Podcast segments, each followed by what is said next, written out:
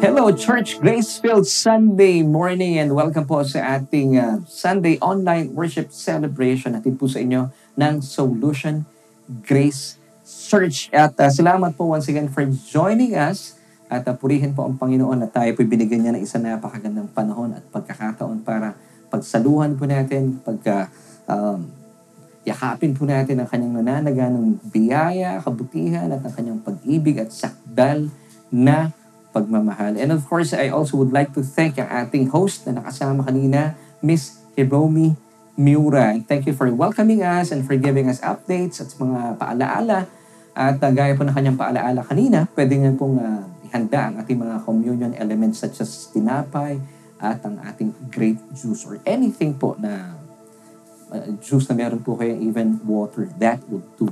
At uh, maraming maraming salamat po sa ating mga kasama sa ngayon. And uh, ako po ang inyong kasama naman mula ngayon hanggang mamaya. So patuloy po ninyo kaming samahan sa ngalan po na aming uh, SJC family. My name is Laverne Duhot. At maraming maraming salamat po sa Panginoon. Muli po sa isa na namang panahon at pagkakataon para tayo po ay uh, magsama-sama at pagsaluhan po natin ang kanyang kabutihan, pag-ibig at sakdan na pagmamahal sa pamamagitan po ng ating pag-aawitan at syempre pa ang napakagandang mensahe na hatid po sa atin ng kanyang nananaga ng Ebanghelyo na nagaganap sa mga panahong ito. At binabati po natin lahat ng ating mga kaibigan, mga churchmates, mga bagong kaibigan saan man pong panig ng daigdig.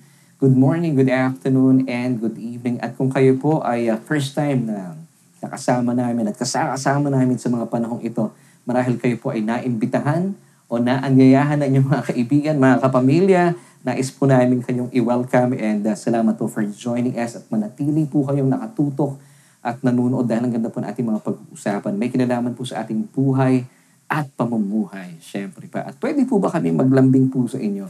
Kung kayo po ay first time namin kasama, pwede po bang pakilagay po sa ating uh, comment section, hashtag first time or hashtag first timer dahil naisip po namin yung lubusan na makilala. Amen. So maraming maraming salamat po sa inyo at sa mga nag-imbita sa inyo. Purihin po ang Panginoon. At uh, sa pagkakataon pong ito, habang tayo po ay uh, patuloy nating uh, dinadama ang pag-ibig ng ating Diyos, tuloy-tuloy na po tayo sa ating mga pag-uusapan, sa mensaheng ating papakinggan. Samantala, tayo po muna ay dumulog at manalangin. Aming Diyos at amang makapangyarihan sa lahat. Maraming maraming salamat po. Minsan pa, sa isa na namang panahon at pagkakataon kung saan ay amin pong pagsasaluhan ang iyong nananaga ng kapahayagan. Ang iyong salita na siyang nagbibigay po ng buhay at tingkad na aming pamumuhay sa bawat araw. O Diyos, aming Ama, gamitin niyo pong inyong lingkod para buksan po aming isipan, patuloy pong pagyamanin na aming kamalayan sa iyong nananaga ng biyaya na nagpapalaya. Purihin ka, O Diyos, ito pong aming panalangin, pagpupugay at pagsamba sa matamis na pangalan na aming Panginoong Jesus. Amen at Amen. Muli po, maraming maraming salamat once again for joining us sa ating Sunday online worship celebration at para po sa ating mga bagong kaibigan. Yes, kayo po ay uh, kasama namin and I believe with all my heart na hindi po ito aksidente kung bakit po kayo ay uh, nakatutok ngayon at nanonood sa ating pananambahan. At uh, we welcome you sa ngalan po ng ating uh, SGC Family Solution Grace Church. Nagpapasalamat po kami uh, for joining us at para po sa ating mga kaibigan, mga suki na na lagi po nating nakakaduupang palad every Sunday. Welcome po once again sa isa na namang edisyon na isa namang panahon at pagkakataon para pagsaluhan po natin ang nananaga ng biyaya sa atin na ating Diyos. So sa atin pong uh, pagpapatuloy ay magkaroon po tayo ng mabilisang uh, pagbabalik tanaw mula po sa ating mga pinag-usapan nitong nakalipas na linggo last uh, October 4, 2020 ay napaka-special po ng araw na ito dahil ay pinagdiwang po natin at ang aming pamilya ang birthday po ng uh, aming minamahal na mami, si Mami Jo. And of course, uh, pinag-usapan po natin ang uh, napakagandang paalala po sa atin ng ating Diyos na really there is no striving in abiding. Kung kayo po ay hindi namin nakasama nung Sunday, pwede niyo pong balikan yung ating uh, pananabahan at uh, pag, uh, pagbulay-bulayan po ninyo ang nananaga na kapahayagan sa atin. Really that there is no striving in abiding. So sa atin pong mabilisan pagbabalik tanaw, mula po sa ating uh, pananambahan last uh, October 4, 2020, ay uh, patuloy po natin pag-uusapan ng napakayamang mga talata found in uh, John chapter 15 verses 1 until 5 na ito po ay ating ipagpapatuloy sa araw pong ito at uh, nang sa gayon ay patuloy po nating makita ang nananaga ng kapahayagan po mula sa mga talata ito. So basahin po muna natin at uh, kung kayo po ay may mga Biblia, mas mainam po na sabayan niyo po ako at nang sa gayon ay nasusundan tayo sa ating mga pag-uusapan. John chapter 15 verses 1 through 5. I am the true vine and my Father is the vine dresser. Every branch in me that does not bear fruit, he takes away. And every branch that bears fruit, he prunes, that it may bear more fruit. Verse 3. You are already clean because of the word which I have spoken to you. Abide in me, and I in you. As the branch cannot bear fruit of it itself unless it abides in the vine, neither can you unless you abide in me. And verse 5, I am the vine and you are the branches. He who abides in me and I in him bears much fruit, for without me, you can do nothing. Now, kung inyo po mapapansin mo mula sa mga talatang ating binasa once again, it's uh, John chapter 15 verses 1 through 5. Marami pong pagkakataon at maraming beses na nabanggit po yung salitang abide. Now, ano po ba ibig sabihin po ng abide? What does abide mean? Well, it simply defines as uh, to, to wait, to remain, to hang around, or to stay where you are. Once again, ibig sabihin po nito, simpleng definition is to wait, to remain, to hang around, or to stay where you are. So sa Tagalog, ito po ay manatili. At para naman po sa ating mga millennials dyan, para mas lubusan po nating maintindihan. Ibig sabihin po ng talatang ito, yung word po na abide is, dyan ka lang. Stay ka lang dyan. So, ibig sabihin, nandyan ka na, huwag ka na umalis. Stay where you are. At tinalakad din po natin sa um, ito mga nakalipas na, na araw, uh, nung linggo, uh, particularly nung October 4, ay ito pong John 15 verse 2 na talaga naman pong marami po sa mga mana ng palataya pag binabasa po ito nagbibigay po ng alinlangan, ng agam-agam at uh, pangamba sa kanilang buhay bilang mga mana ng palataya tungkol po sa kanilang kaligtasan at sa kanilang buhay bilang isang uh, Kristiyano or born again Christian. Now, basahin po natin yung first part ng John 15 verse 2. Every branch in me that does not bear fruit, He takes away. Now, ito pong phrase na ito, o yung words na takes away, ito po yung nagbibigay ng pangamba o lungkot sa mga mana ng palataya every time na binabasa po ang talatang ito. Now, the, the good news is the New Testament was written in Greek. So alamin po natin ano po yung original pong pagkakasulat nito sa wikang Griego ng phrase na takes away. Now, ang ibig sabihin po ng takes away in Greek, it's airo. A-I-R-O, which means to lift up, to raise up. So wala pala nakakatakot po doon. No? So every branch in me that does not bear fruit, he airo, or he lifts up, or raise up. So tayo po ay hindi po inaalis ng Diyos dito sa lupa kasi paniniwala po ng maraming mga mananampalataya. Base na rin po sa ating mga nakagislan kapag hindi ka raw namumunga, hindi uh, productive bilang isang mananampalataya, walang pakinabang sa iyo ang uh, church mo, ikaw daw ay pwedeng alisin ng Diyos sa mundong ito ikaw ay pwedeng kunin na kaagad ni Lord. Imbes pa na ikaw ay magkasala, mapahamak, mapunta sa impyerno, eh kukunin ka na lang ni Lord para ikaw ay uh, hindi na mapahamak, makamit mo pa rin ang buhay na walang hanggan. Well, kaibigan, totoo po ba ito? Hindi po. Dahil sabi po muli ng, ng, uh, ng uh, salin po sa wikang uh, Grego. Actually, ito yung original na pagkakasulat sa wikang Grego because the New Testament was written in Greek. The phrase, once again, He takes away, it's Airo, lifts up, raise up. So kapag ikaw daw bilang mananampalataya, this is good news para po sa atin. Hindi po tayo aalisin ng Diyos sa mundong ito. Hindi po tayo kukunin kaagad ni Lord. Tayo po ay kanyang i-airo, lift up, or raise up. Yes. Amen. So purihin po ang Panginoon. Now, meron pong isa pang uh, kinatatakutan at pina, kinakapangambahan ng mga mananampalataya. Yung second part ng John 15 verse 2.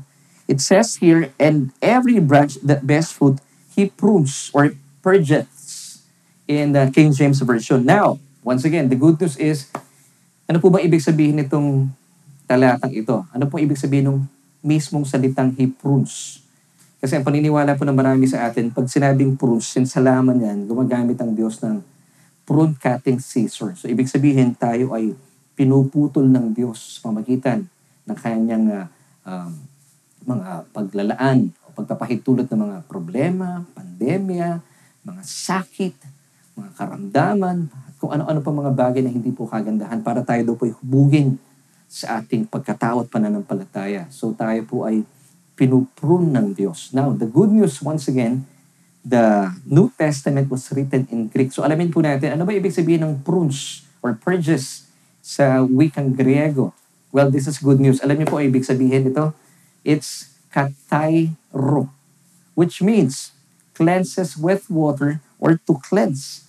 So tayo pala bilang mga mananampalataya, para lalo pa tayong mamunga, tayo po ay pinupro ng Diyos, hindi po tayo bibigyan ng kung anumang mga um, pandemya, problema, trahedya, sakuna, para tayo po ay hubugin sa ating pananampalataya at sa ating pagkatao. Hindi po. Tayo po ay nililinis ng kanyang tubig. Yes. Katairo. Cleanse with water or to cleanse. That we believers may bear more fruit. Amen. So sa John 15 verse 2, it simply tells us na kapag ang isang Christian po ay hindi namumunga or doesn't bear fruit, Jesus will airo you. He will lift you up. He will raise you up. Amen. So hindi po tayo aalisin sa mundong ito gaya po ng paniniwala ng maraming tao na kukunin ka kaagad ni Lord para hindi ka na magkasala, para hindi ka na mapahamak pa sa impyerno. So gaya po ng isang sanga ng puno ng ubas, ang mga sanga po kasi hindi po nabubuhay sa lupa. Kapag sila po ay nanatiling sa lupa, sila po ay hindi talaga mamumunga. Ngayon, ano pong ginagawa ng vine dresser? Pag sinabing vine dresser, siya po yung tagapangalaga. Ang gagawin po niya, magpo-provide po siya ng tinatawag na trellis. Papakita po natin sa screen yung uh, picture ng trellis. Para meron pong pagkapitan itong mga sanga or magiging, uh, magsisabi po siyang support ng mga sanga ito para siya po ay mamunga. So yung trellis po nakikita natin, nagsisilbing airo. The trellis will lift them up, will raise them up. Ganon din po tayo mga mana ng palataya. Kapag ang mga mana ng palataya po ay hindi nag namumunga, hindi productive as a Christian, ang ginagawa ang ginawa po ng ating Ama sa Langit bilang ating vine dresser, He provided trellis. Trellis, it's a picture of the cross. Tingnan niyo po yung itsura ng uh, trellis. Mukha po siyang krus. And I believe it's a picture of the cross. So ito po ang ginawa po ng Panginoon, ng ating uh, Diyos ang makapangyarihan sa lahat bilang ating tagapangalaga. He provided a trellis. He provided His Son on the cross. Para ito po yung magsilbing support po natin And through the trellis, Jesus will aero you. Jesus will lift you up. He will raise you up. So hindi po tayo aalisin dito. So marahil nararanasan po natin bilang mga mana ng palataya, hindi po kayo nagtatagumpay sa buhay, hindi kayo nag, uh, namumunga, hindi ka productive. Well, wag po kayo matakot. Alam niyo po ang sanhi po kasi. Kaya po kayo hindi namumunga, nananatili po kayong bagsak. Bagaman mana ng palataya na po kayo. Because hindi po kayo nakakapakinig ng mga mensahe patungkol sa trellis o ng ibanghelyo. Ang napapakinggan po natin instead of ibanghelyo ay ibang kwento. Now, ano pong difference ng ibang kwento sa ibanghelyo? Ang ibang kwento po, ito po yung mga mensahe na ibinibigay sa mga simbahan po sa kasalukuyan.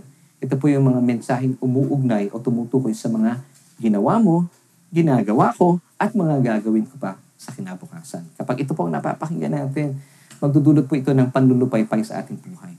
Samantala, ang ibanghelyo naman po, ito po ay tumutukoy sa mga ginawa ni Kristo doon sa krus ng Kalbaryo. 1 Corinthians chapter 2 verse 2, sabi ni Pablo, For I decided to know nothing among you except Jesus Christ and Him crucified. So this is the gospel. So kung kayo po hindi namumunga, ang encouragement po ng Diyos sa inyo, makinig po kayo ng makinig ng mensahe tungkol po sa trellis or tungkol sa krus. It's all about uh, the message of Christ and His finished work on the cross. Nang sa gayon tayo po ay mamumunga ng mamumunga. Di ba sabi po ng Romans 10.17, um, faith comes by, so then faith comes by hearing and hearing by the word of Kristo. So tayo po ay mamumunga. At kung ikaw naman ay namumunga na, at gustong gusto mo pang mamunga, of course tayo gusto natin from more, or from fruit So namumunga na po tayo. Gusto nating may fruit na, more fruit. Amen. So tayo po ay talaga namang pinagpala ng Diyos. Ang vine dresser po natin will prune us or will katayro us using His water. Word po ito. So gamit po ng Diyos, hindi po ang mga sakuna, hindi po yung mga trahedya, pandemya, um, aksidente para hubugin. Ito yung turo ng pangkaraniwang uh, mga simbahan. Eh. Ginagamit daw po ng Diyos sa mga trahedya, mga pandemya, para ikaw ay hubugin sa pananampalataya at sa iyong pagkatao. Kaya po marami mga simbahan po sa ngayon ang nakakalungkot na katotohanan. Nangyayari po ito. Sinasabi nila pinahintulot ng Diyos ang pandemya para palakasin daw po yung ating pananampalataya at hubugin ang ating pagkatao. Hindi po. O ang ating karakter. Hindi po. Ginagamit po ng Diyos. Remember, yung prunes, He prunes katairo, water, to cleanse with water. Ano po yung water sa Biblia? Ito po yung kanyang salita. So tayo po ay hinuhubog ng Diyos, pinapalago ng Diyos, pinapagyaman ng Diyos sa pamamagitan ng kanyang tubig, ng kanyang salita. Ephesians chapter 5 verse 26. That he might sanctify and cleanse her. Yung pong her dito is the church with the washing of water by the word. See? Napakalinaw. Eh, isa pang verse. 2 Timothy chapter 3 verse 16. All scripture is given by inspiration of God and is profitable for doctrine, for reproof, for correction, for instruction in righteousness. Amen. At isa pa po, di ba tayo bilang mga mana ng palataya, unti-unti po tayong hinuhulma sa larawan ng ating Panginoong Jesus. So ito po yung kanyang pamamagitan. 2 Corinthians 3 verse 18. But all with unveiled face beholding as in a mirror the glory of the Lord are being transformed into the same image from glory to glory just as by the Spirit of the Lord. Amen. So mula po sa mga mensaheng ito talata, ito mapagyaman po tayo, mapalaya na po tayo sa ating mga maling kaisipan. So gamit po ng Diyos para tayo po lumago, mapagyaman, at maging matibay bilang matagumpay na mananampalataya. Ginagamit po niya ang kanyang salita. Sa gayon tayo po ay patuloy na umunlad, mapagyaman, uh, bilang mga mananampalatayang matagumpay. Amen. So tuloy-tuloy na po tayo sa ating uh, main message for today. And ang ating pong uh, message, ang ating title ng ating message ay Be conscious of your position, not your condition. Amen. So sabay-sabay nga po natin banggitin. Be conscious of your position, not your condition. So bilang mga pagpapatuloy sa ating mga pag-uusapan at uh, pagyamanin po natin still. Ito pong ating key verses for today na ginamit din po natin itong nakalipas sa Sunday. Napakayaman po talaga ng John 15 verses 1 through 5. Napakasarap pong balik-balikan. At uh, dalayan ko po mula po sa mga pagtalakay na ito ay mapagyaman po tayo ang ating kaluluwa sa kapahayagan na hatid po sa atin ng Diyos. So, alam niyo po ba Once upon a time, uh, the prophet Isaiah refers to Israel as a vine. In many places in the book of Isaiah. Dahil itinalaga po ng Diyos ang Israel bilang vine para pagkunan po ng karunungan, ng uh, pagpapala ng mga mundo, ng, ng, ng mga bansa na nakakapaligid sa kanya, I should say. Pero bigo po ang Israel. Kaya naman, binanggit po ng Panginoon na siya po ang tunay na puno ng ubas in John 15 verse 1. Basahin po natin. I am the true vine and my father is the vine dresser. So si Jesus po ang true vine. Wala po tayong pwedeng, ika nga eh, walang pwedeng paglagakan ng ating pagtitiwala. Siya lamang po ang ating true vine. And isa pang napakayamang uh, kapahayagan, that our Father in heaven is the vine dresser. Pag sinabing vine dresser, siya po yung ating tagapangalaga. Wow! Isipin mo, ang lumalang ng langit at lupa, siya pong ating tagapangalaga. Wow, isipin niyo po itong pagpapalang meron po tayo. So tuloy po natin. Let's uh, fast forward. In John 15, verse 5, napakayaman po, napakadaming uh, kapahayagan po ng talatang ito. Watch this. I am the vine, sabi ni Jesus, you are the branches. He who abides in me and I in him bears much fruit. For without me, you can do nothing. So kapag tayo po nanatili sa ating Panginoon Heso Kristo, from fruit to more fruit, then we will bear much fruit. So dito po, as a born-again Christian, be reminded that We, believers. Pag sinabi nating believers, born again Christian, ikaw na naglagak ng iyong pagtitiwala sa ating Panginoon Heso Kristo, kaisa na po na ating Panginoon Heso Kristo, at tayo rin po ay kaisa sa Kanyang Espiritu. Tayo po ay connected na to the Lord. You have to be conscious about this. You have to be established na muli po ah, we, believers, we are now connected to the Lord. Hindi po tayo kumo-connect. Konektado na po tayo sa Kanya. Okay? So, hindi po tayo kumakapit. You just have to stay. You, have, you just have to abide. So, yung mindset po ng maraming tao, kaapit ka sa Panginoon. Hindi po. Tingnan niyo po ito ah. Ang problema po ng marami po sa atin, hindi po natin nauunawaan. Muli yung napakasimpleng salitang abide. Well, of course, I believe, ako rin po nung araw, eh, talagang malilim po yung aking pananaw about the, the word abide. Kasi nakagisnan po natin, nakagawian po natin, narinig na po natin, bata pa lang tayo, pag sinabi pong uh, abide, particular po, in, uh, itong mga passages na to, John 15, verses 1 through 5, sinasabi ng maraming tagapagturo, abide, kumapit tayo sa Panginoon para hindi tayo nag, na bumabagsak, para hindi tayo nagkakasala. You just have to abide. Now, pag sinasabi nilang abide, kapit sa Panginoon. Once again, let's define the word abide. It's to wait, to remain, to hang around, and to stay where you are. Sa Tagalog, manatili. Ganun kasimple. Diyan ka lang. So, ibig sabihin, pag sinabing abide, nandyan ka na. Gaya po ng paalala ko last week. Di ba? Pag sinasabi po ng mga host sa mga television shows, stay. Stay tuned. We will be right back. So, aalis yung host, diyan ka lang, huwag ka aalis, babalik kasi siya. Amen. So, ito pa ibig sabihin ng word na abide. Stay. Stay where you are. So, ibig sabihin, nandyan ka na. And Jesus said, once again, in John 15 verse 5, A, I am the vine, you are the branches. Sino po yung you dito? Believers like you and me. Kung kayo po ay tumanggap na sa Panginoon, bilang inyong uh, Panginoon at sariling tagapagligtas, ikaw yung you dito. Amen.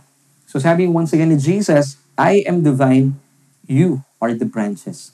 Jesus did not say, I am the vine, try or strive to be the branches. Pag sumikapan mong maging sangko, hindi po sinabi ni Jesus yun. Pero pangkaraniwan sa mga churches today, di ba sinasabi, pag sumikapan po natin na maging kalugod-lugod tayo sa harapan ng Diyos, lumakad tayo sa kalooban ng Diyos. Ang sagayon ay pag sumikapan natin, ito yung pamamaraan para tayo ay kumapit sa Panginoon. Hindi po ito ang sinasabi ng salita ng Diyos. Napakalinaw. Ang, ang propensity kasi ng tao. Minsan, pag nagbabasa tayo, dinadagdagan po natin yung nakasulat. So going back once again, John 15 verse 5a, sabi ni Jesus, FYI, ah, ito po mismo ay lumabas sa mga labi ng ating Panginoon. I am the vine. You, believers, are the branches. So, Jesus did not say, I am the vine, try or strive to be the branches. No, no. So malino po na sinasabi sa atin ng Panginoon that He is the vine. Pag sinabing vine, He is the supplier. Siya po na, sa Kanya po nagagaling yung supplies. Siya po yung producer. And we, believers, are the branches. Sino po tayo? We are just the fruit-bearing part. Ito lamang po tayo. Dahil sa branch, sa mga sanga, di ba dito po lumalabas yung mga bunga? So yung mga bunga po, ay kusang dumarating.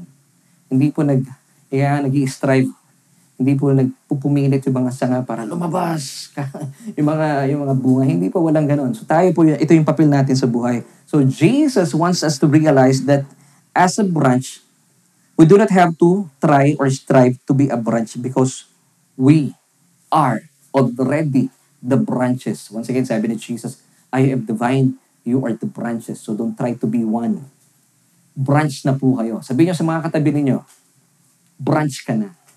Branch ka na. Huwag ka na magpumilit, magpaka-branch.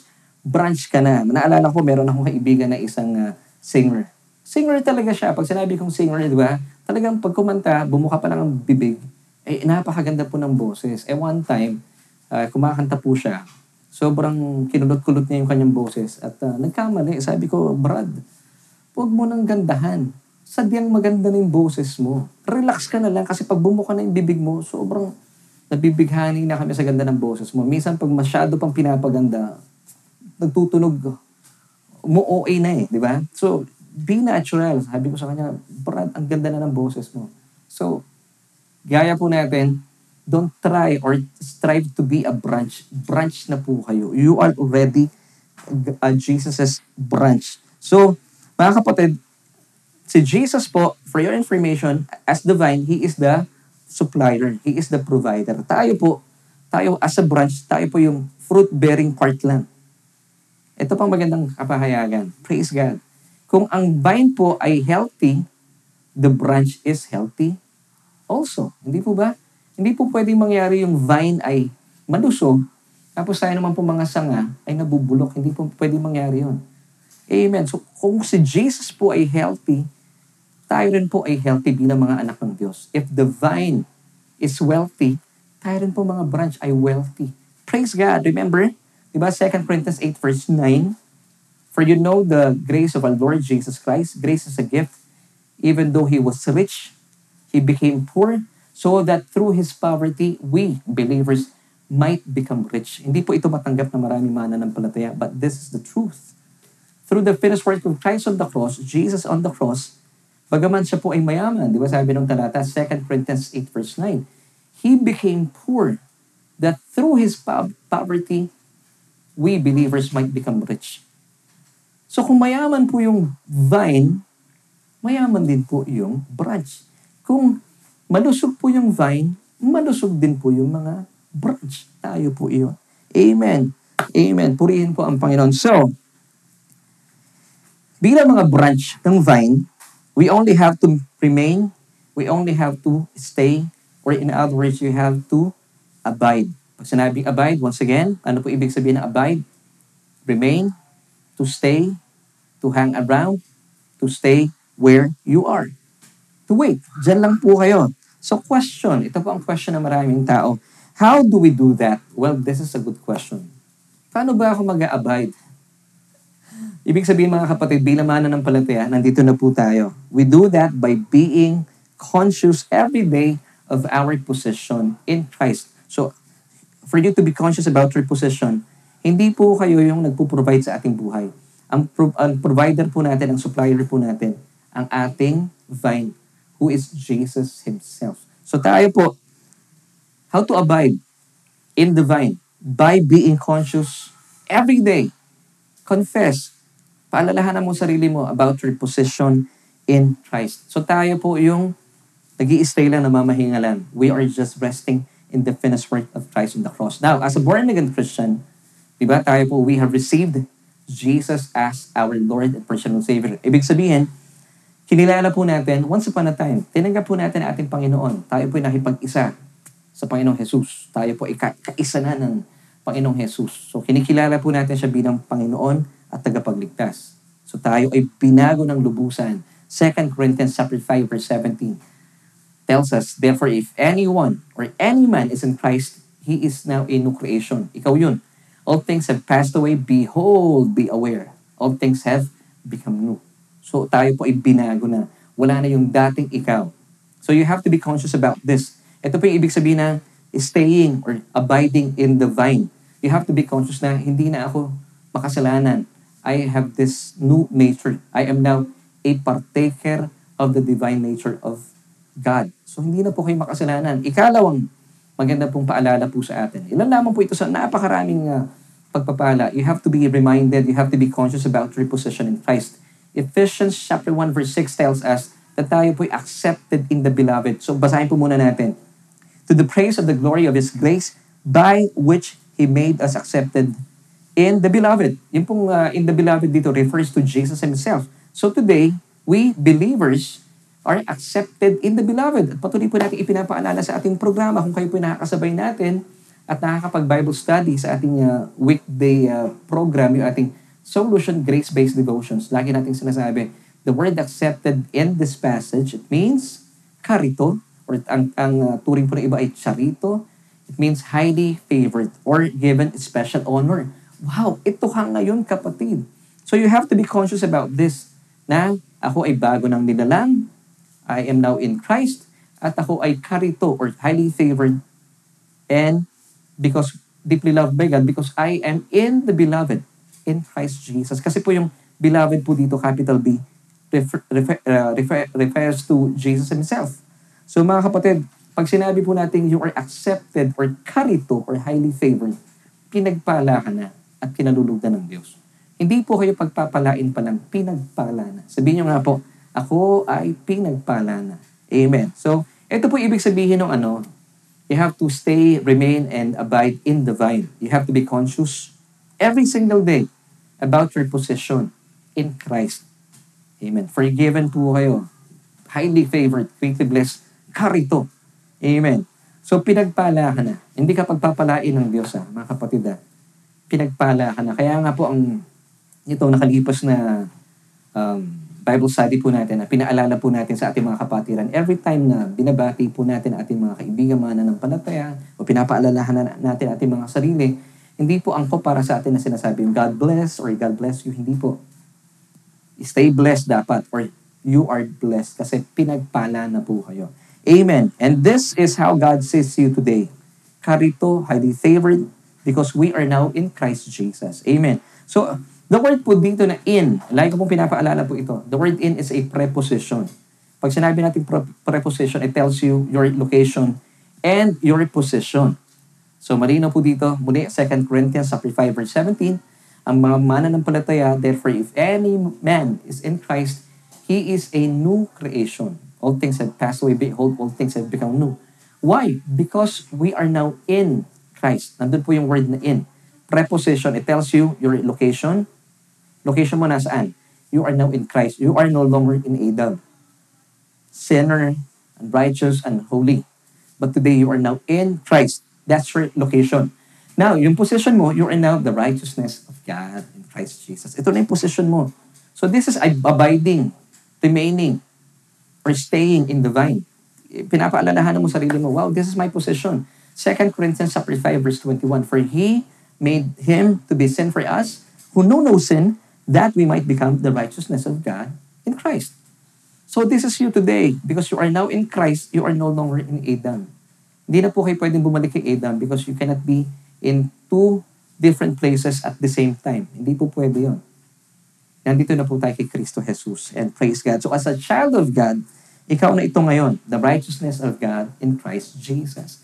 You are highly favored and deeply loved by God. Ito po yung ating position. Ngayon, you are no longer a sinner, but you are now the righteousness of God in Christ Jesus. Sige nga po, say with me, I am now the righteousness of God in Christ Jesus. So by confessing this every day, by telling yourself, or declaring this every day, ibig sabihin, you are making yourself conscious about your position in Christ. Kapag ginagawa niyo po ito, hindi niyo sinasabi ito para mangyari. Ito po yung sinasabi niyo. Ibig sabihin, umaakma ka sa katotohanan ng ginawa ni Kristo sa krus ng Kalbaryo. At by doing so, ibig sabihin, pinapaalalahanan mo, you are remaining, you are abiding in the vine. Amen. Ephesians chapter 1 verse 7 tayo po ay isang napakagandang paalaala po ng talata. Ito basahin ko po muna sa inyo. In Jesus, we have redemption through His blood, the forgiveness of sins according to the riches of His grace. So dito po bilang mga mananampalataya, dahil wala na po tayo kay Adan, we are now in Christ. We are no longer a sinner. Amen. Bakit? Dahil tayo po bilang mga mananampalataya, naniwala po tayo that through Christ and His finished work on the cross, we were washed clean, perfectly. How? through the perfect blood of Christ that was shed on the cross. Kaya po sabi in Ephesians 1 verse 7, In Jesus, we have redemption. So mga kapatid, we have redemption. Do not try to have it. Nasa sa inyo na po yung redemption. Redeem na po tayo. How did this happen? It's through the blood, His blood, Jesus' blood, the forgiveness of sins according to the riches of His grace. Wow! So, ibig sabihin, washed clean na po tayo, malinis na malinis na po tayo. Kaya po yung banal na Espiritu ng Diyos, nananahan at mananahan po sa ating Espiritu. Sobrang pinalinis na po ng dugo ng ating Panginoong Heso Kristo. Now, ano po yung nilinis ng Diyos sa atin? Sa pamamagitan ng dugo ng ating Panginoong Heso Kristo. Lahat po ng ating mga kasalanan ay pinawi na po ng Diyos pamagitan ng kanyang kordero. Sino po siya? Ang ating Panginoong Heso Kristo. Di ba? John 1.29 Behold the Lamb of God who takes away the sin of the world. And Jesus was successful. Talaga pong winasak niya. Tinanggal niya at winalis niya pong lahat. Or Ano bang magandang salita dito? Talagang pinawi niya po lahat ng ating mga kasalanan, past, present, and future sins.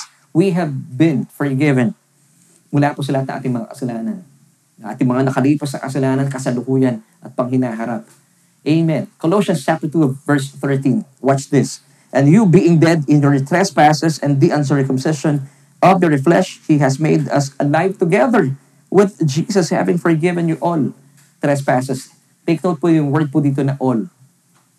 Panta, ibig sabihin every and all. Meron din pong salin na past, ibig sabihin every type, every kind, and every variety of sin were already been forgiven. Wow. So mga kapatid, this is you today, this is your position.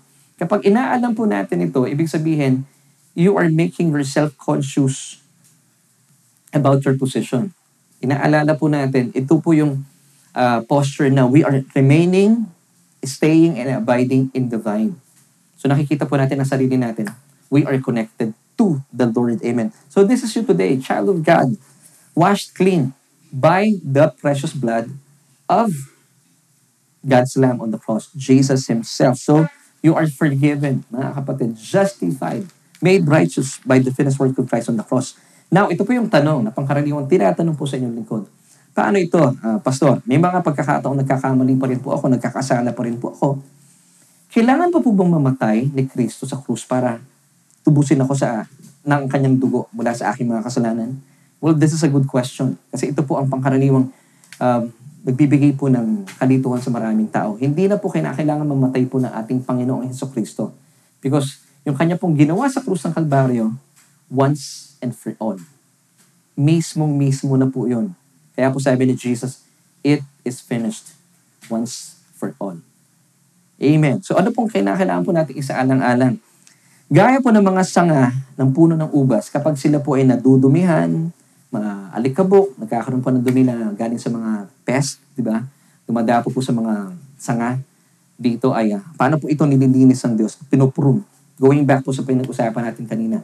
Katairo, nililinis po ng tubig para ito po ay luminis at mamunga pa ng mamunga.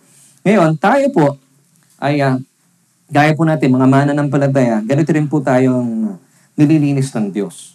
Paano po tayo narurumihan? Di ba, 20, uh, 24-7. May mga pagkakataon po na, of course, tayo po narurumihan, nakakapakinig po ng mga masasamang balita, nagagalit po tayo, pero tayong mga nakakausap ng mga taong bitter, mga nega, mga negastar, naapektuhan tayo.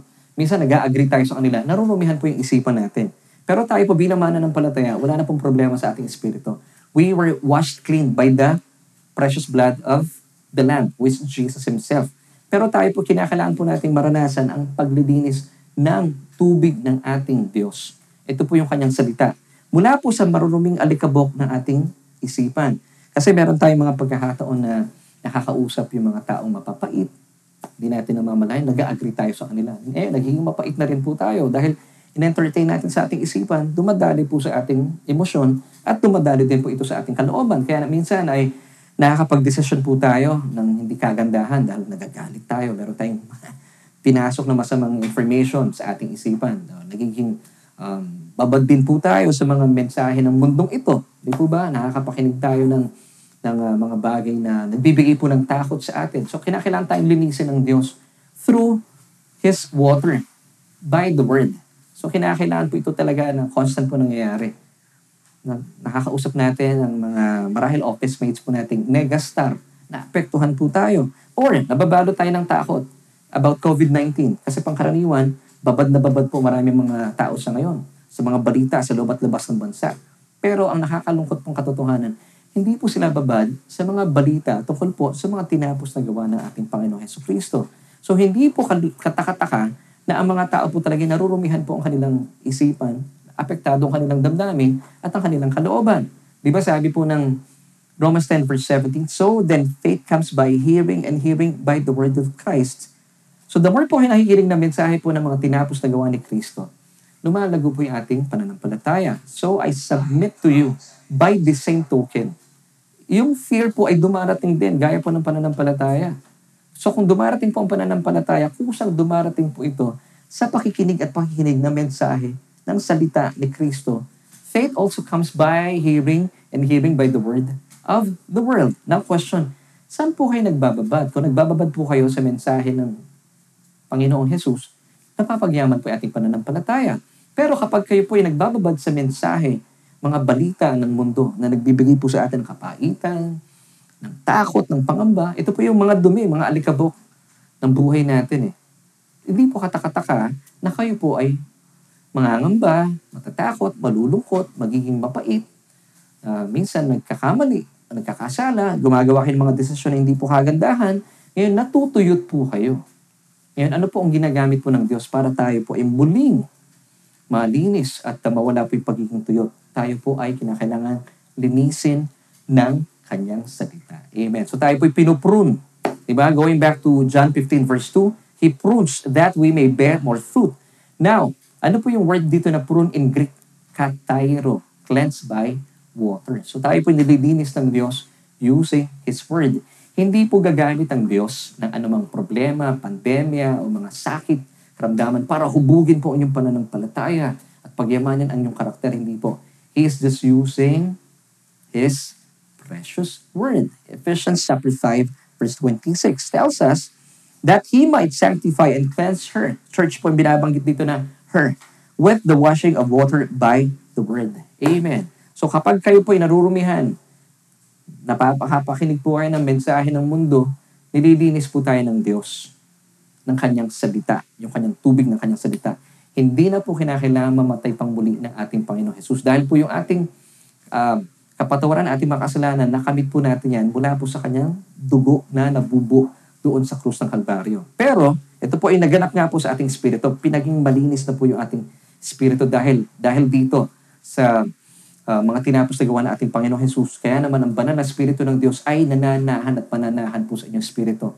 Magpakailan naman, di po siya aalis. Pero kapag tayo po nakakarinig ng mga nega, mga mapapait na balita na nagbibigay po ng alikabok, ng dumi sa ating kaluluwa, ating isipan, na may dumadali sa ating damdamin at sa ating kalooban, paano po tayo nililinis ng Diyos sa pamamagitan ng kanyang tubig, ang kanyang salita. Sa pag-attend po ng Bible study, kaya po isinilang ang uh, Solution Grace-Based Devotions. At FYI, this coming week tayo po ay nasa ikalawang taon na. Praise God! So ito po yung layunin natin. Kaya po kinakailangan po talaga na mag, mag um, decision po kayo, magkakaroon ako ng Bible study at nakikinig po kayo ng Word of God para nalilinis po yung mga maruruming alikabok na pumapasok sa inyong isipan.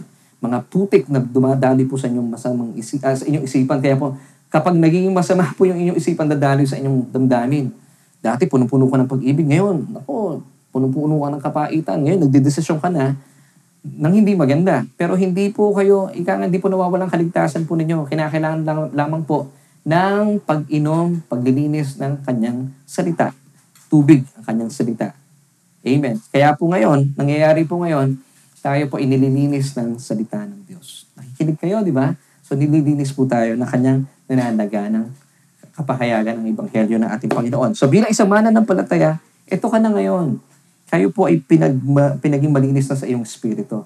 Pero unti-unti po natin kinakailangan malinisan pa rin ang ating kaluluwa sa pamagitan ng pakikinig at pakikinig ng salita ng Diyos. So this is our possession today, mga kapatid. Once again, ha, hindi na po kinakailangan mamatay ng ating Panginoong Jesus para po tayo ay uh, tubusin ng kanyang dugo. That what that was once and for all. Sapat na po yun. Amen. So this is your position today. Sa harapan ng Diyos, you have to be conscious of your position in Christ. So kaya pala, may mga nagtatanong sa akin, bakit ko pa kailangan, kailangan mag-Bible study? Eh, kailangan po natin uh, magkaroon ng paglilinis mula po sa tubig na uh, kanyang salita. Kasi para umuunlad po tayo, napapagyaman ng ating pananampalataya. Samantala, ang gusto mangyari po ng Diablo sa atin, di ba sabi ng Diyos, He wants you to be conscious about your position. You have to uh, uh, confess your position. I am the righteousness of God in Christ Jesus. I am carried to or accepted, highly favored in the beloved.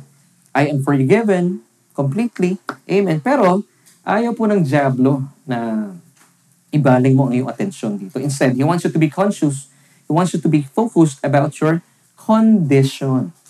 Kaya po yung ating message for today, be conscious about your position, not your condition.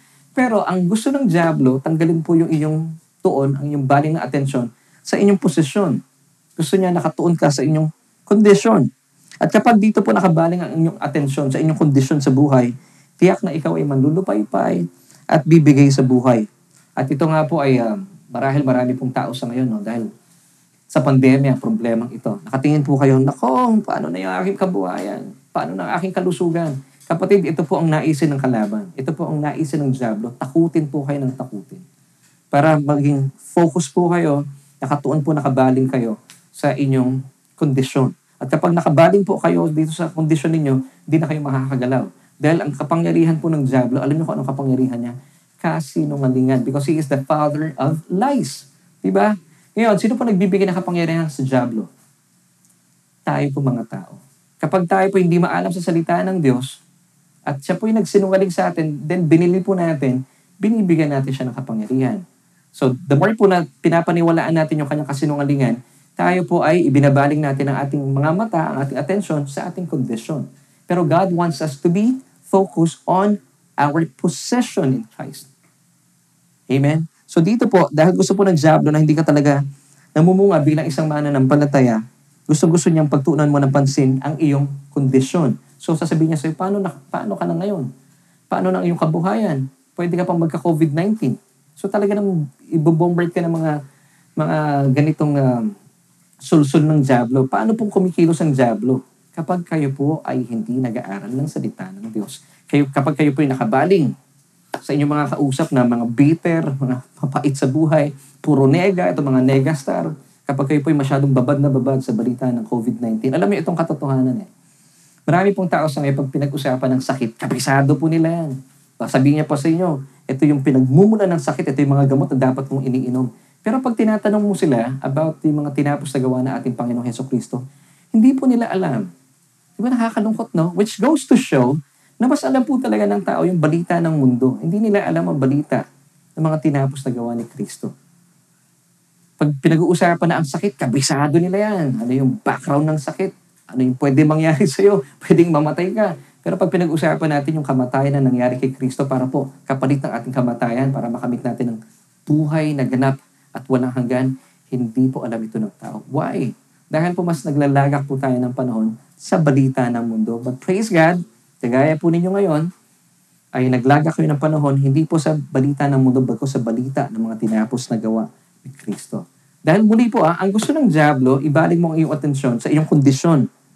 Makita po natin, ano, ano ng buhay ko, saan ako dadamputin, saan ako pupulutin. Instead, magpalitan po tayo ng kaisipan, ibaling mo ang iyong atensyon sa iyong posesyon, kay Kristo. Pero dahil, yun nga, gusto mong namumunga, amen, praise God, and I believe, patuloy mo pinapakinggan ang mensahe patungkol kay Kristo. At kaya nga po nagpapasalamat kami every Sunday and every weekdays sa ating Solution Grace-Based Devotions. Mara, dumadami na po tayo. Dahil marami na pong tao sa ngayon gusto nilang mamunga. Gusto nilang pagyamanin ang kanilang isipan, ang kanilang kaluluwa, hindi sa balita ng mundo. Of course, don't get me wrong mga kapatid. Dapat pa rin po tayo nakikinig ng mga balita. Pero, dapat mas lamang po yung balita ng mabuting balita ng mga ginawa at mga tinapos na gawa ni Kristo. So you make a decision. Really. You make a decision.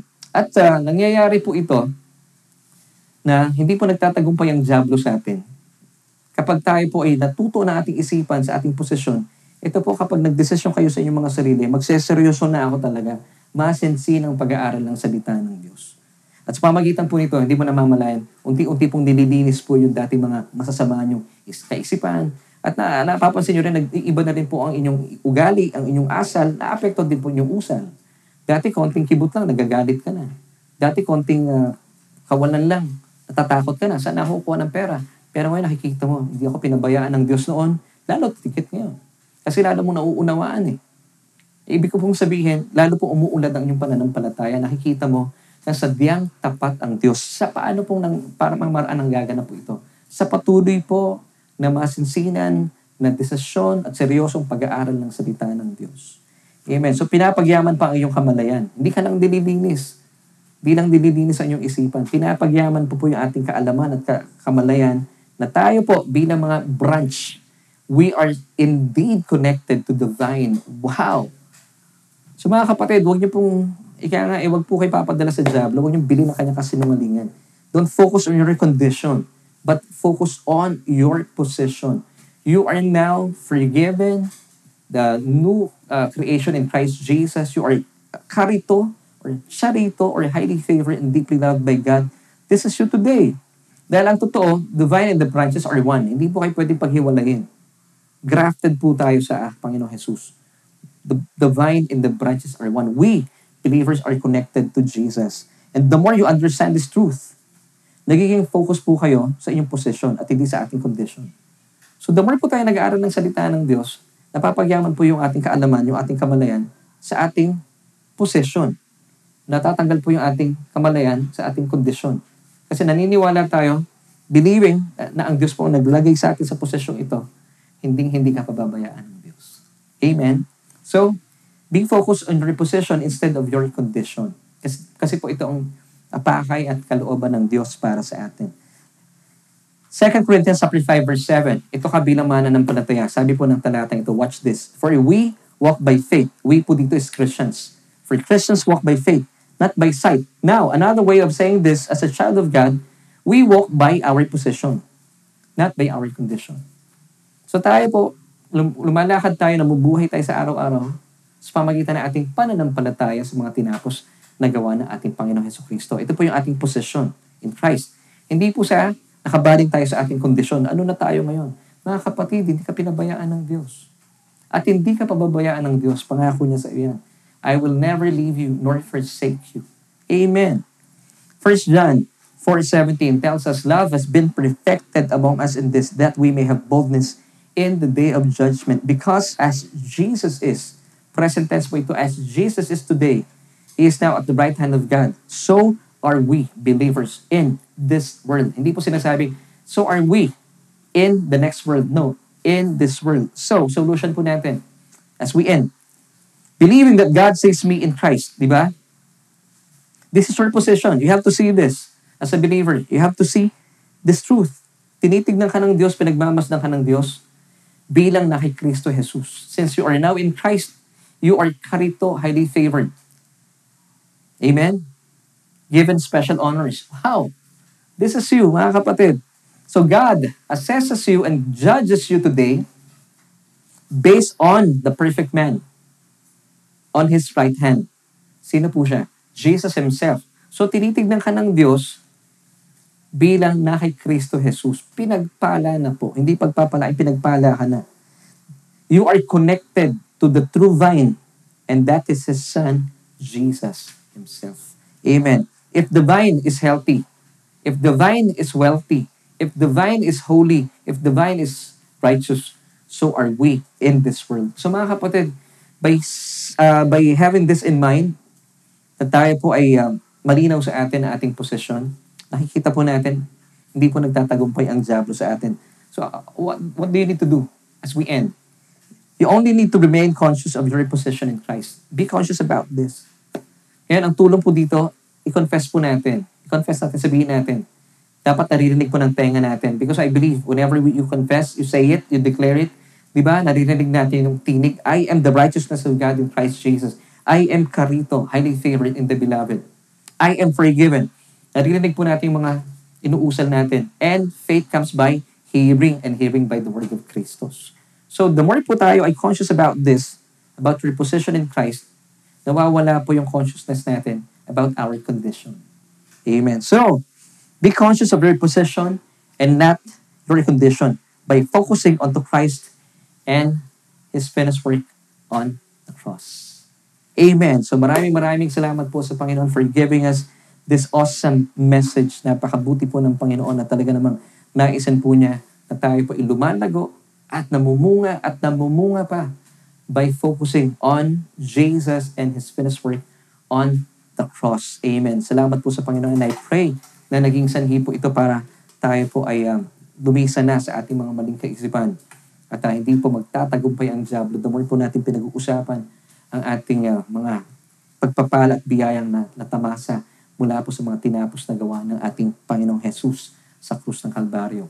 Tuloy-tuloy na po tayo sa ating pananambahan. And this time, gaya po na aking paanyaya sa inyo kanina, alam ko pong inihanda nyo na po inyong mga tinapay at ang inyong mga grape juice or anything po, any juice will do or kahit po tubig. kung ano pong available po sa inyo ngayon. Now, ga- isasagawa po natin ang isang napakagandang pagdiriwang at paggunita sa mga tinapos na gawa na ating Panginoon Heso Kristo. So, habang hinihintay po natin ang ating mga kaibigan, mga churchmates, hawakan po natin ang ating mga tinapay.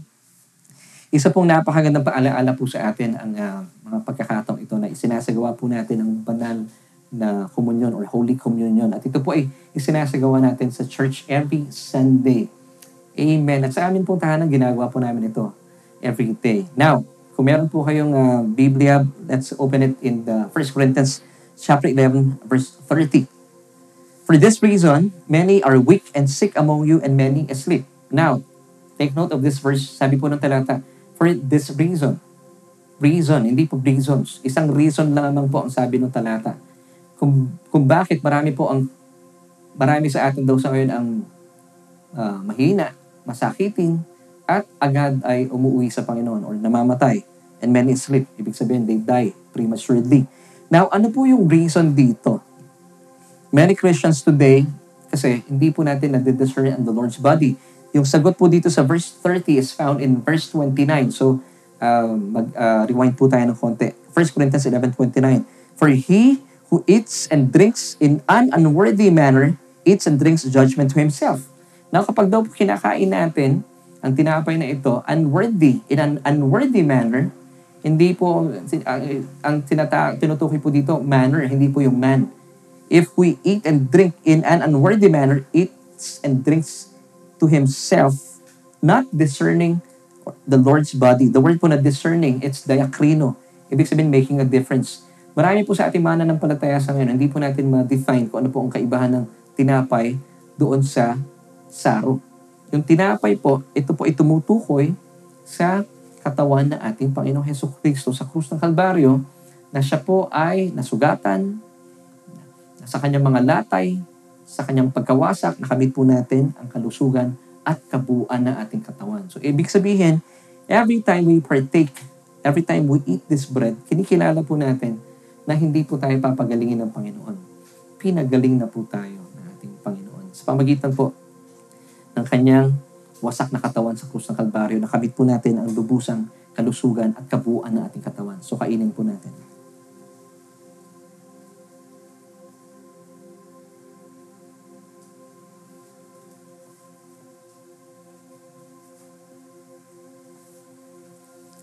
Sa pagkapatuloy, basahin po natin ang 1 Corinthians 11.25. In the same manner, he also took the cup. Hawakan po ninyo ang mga saro, mga grape juice. After supper, saying, This cup is the new covenant in my blood. This do as often as you drink it in remembrance of me. Now, let's go to Matthew 26, verse 28. Ayon po sa talata ito, For this is my blood of the new covenant, which is shed for many for the remission of sins. So, ibig sabihin, by uh, partaking this in an unworthy manner, marami po mga mananampalataya sa ngayon, every time they partake of the cup, inaalala po nila yung kanilang mga kasalanan. This is an unworthy manner. Mali po ito. Sabi po ng talata, every time we partake of the cup, dapat po, inaalala po natin na tayo po yung pinatawad na mula sa ating mga kasalanan. Matthew 26 verse 28, once again, For this is my blood of the new covenant, which, which is shed for many, for the remission of sins. Hindi po sinasabing for the remembrance of sins. It's for the remission of sins. So tayo po ngayon, magpapartake po tayo ng, ng Holy Communion and uh, by partaking this cup, kinikilala po natin, as we drink this, we have been forgiven mula po sa lahat ng ating mga kasalanan. Amen. So sabay-sabay po natin. Amen. Let's partake. Amen. So mga kapatid, kinikilala po natin ang banal na hapunan, ng Holy Communion. Ibig sabihin, kung kayo po ay may mga karamdaman sa ngayon, kinain po natin yung tinapay kanina, kayo po ay pinagaling na mula sa lahat ng iyong mga karamdaman. Ininom po natin ang saro, pinapagkilala ng lahat po na ating mga kasalanan ay sabiang pinatawad na mula sa pinatawad na doon po sa krus ng Kalbaryo. And this is now our position in Christ as a child of God. Amen. Now, tuloy-tuloy na po tayo sa ating uh, pananambahan. Kung kayo po ay first time na dumalo po sa ating pananambahan at wala pa po kayong relasyon sa ating Panginoong Jesus. At marahil for the longest time ay nakikipagsapalaran po kayo sa buhay. Alam niyo po, talagang Hindi po kasi makakakilos ang Diyos sa inyo. Hindi po kayo maililigtas ng Diyos kung siya po ay hindi po ninyo pinapahintulutan na pumasok sa inyong mga buhay. Ngayon, ang paanyaya po ng Diyos sa inyo, tanggapin po ninyo ang kanyang bugtong na anak. Hindi po sa hindi niya kaya kayong iligtas. Hindi po niya pwedeng iligtas sa mga taong hindi po nagpapa nagbibigay sa kanya ng pahintulot na siya po ay iligtas. Ganun po napaka uh, res, uh, may respeto ang Diyos sa atin.